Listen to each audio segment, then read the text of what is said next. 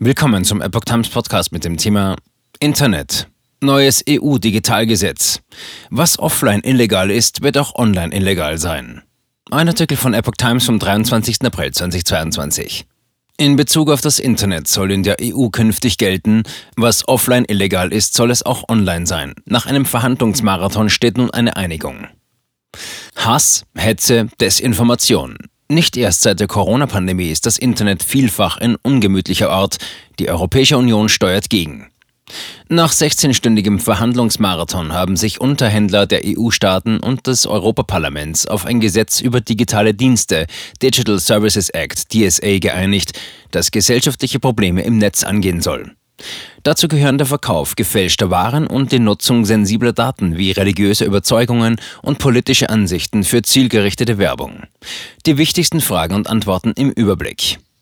Was ist das Gesetz über digitale Dienste? Der DSA ist Teil eines Digitalpaktes, das die EU-Kommission Ende 2020 vorgeschlagen hat. Ziel waren verbindliche Regeln für das Internet. EU-Kommissionsvize Margarete Vestager verglich die Lage mit der ersten Ampel, die Ordnung auf die Straßen gebracht habe.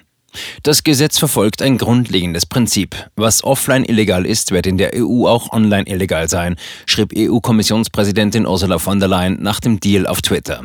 Das gilt etwa für Hassrede und Terrorpropaganda, aber auch für gefälschte Produkte, die auf Online-Marktplätzen verkauft werden. Die Plattformen sollen mehr Verantwortung dafür übernehmen, was bei ihnen passiert.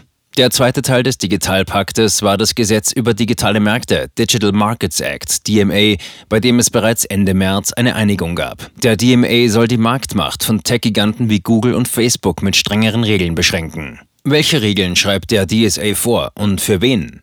Grundsätzlich sollen die neuen Regeln für digitale Dienste gelten, die Vermittler sind und Verbrauchern Zugang beispielsweise zu Waren und Inhalten ermöglichen. Das können Online-Marktplätze wie der von Amazon sein, soziale Medien wie Facebook, Plattformen zum Teilen von Inhalten wie YouTube und Suchmaschinen wie Google. Große Dienste müssen mehr Regeln befolgen als kleine. Für kleinere Unternehmen mit weniger als 45 Millionen aktiven Nutzern im Monat wird es Ausnahmen geben. Grundsätzlich gilt, dass die Unternehmen illegale Inhalte wie Hassrede zügig entfernen müssen, wenn sie darüber informiert werden. Ein Richtwert sind 24 Stunden. Kritiker befürchten jedoch, dass dadurch eher zu viel als zu wenig gelöscht wird und sehen darin Zensur. Ein Unterschied soll gemacht werden zwischen legalen Inhalten und solchen, die zwar schädlich sind, aber unter die Meinungsfreiheit fallen. Das könnten etwa Lügen über die Wirksamkeit von Impfstoffen sein, die die Gesundheit von Menschen gefährden. Oder Falschbehauptungen zu Essstörungen, die etwa junge Frauen in die Magersucht treiben. Marktplätze werden dazu verpflichtet, Anbieter zu überprüfen, damit weniger gefälschte Produkte im Netz landen.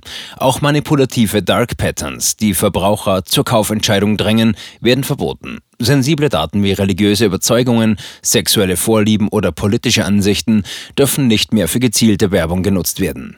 Minderjährige sollen grundsätzlich keine personalisierte Werbung mehr bekommen. Soziale Netzwerke müssen ihre Empfehlungsalgorithmen transparenter machen und den Nutzern Wahlmöglichkeiten bieten.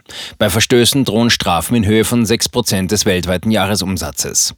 Neu ist auch ein Krisenmechanismus, den die EU-Kommission wegen des Kriegs in der Ukraine nachträglich vorgeschlagen hatte.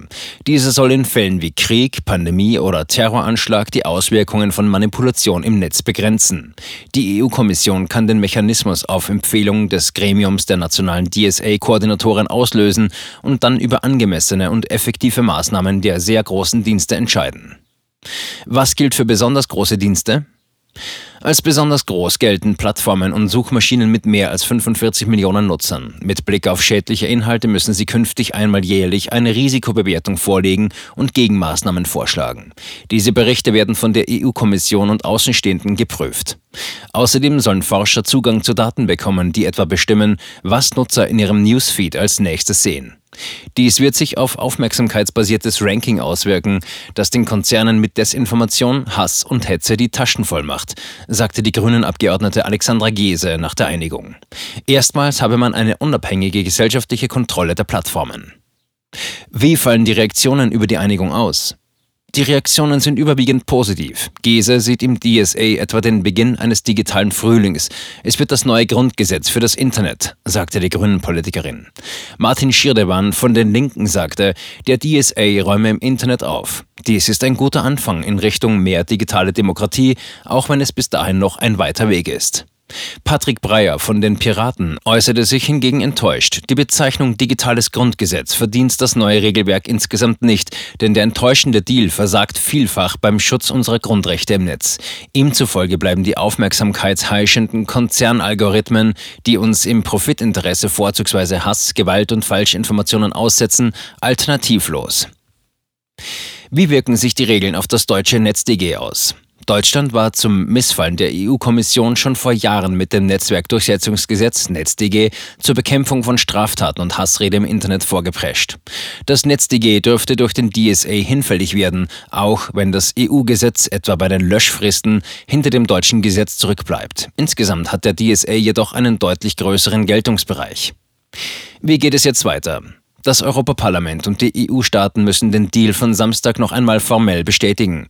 Nach Inkrafttreten ist nach Angaben der EU-Kommission noch eine Übergangsfrist von 15 Monaten oder bis zum 1. Januar 2024 vorgesehen, je nachdem welcher Zeitpunkt später ist. Für die sehr großen Plattformen und Suchmaschinen sollen die Regeln bereits vier Monate nachdem sie designiert worden sind gelten.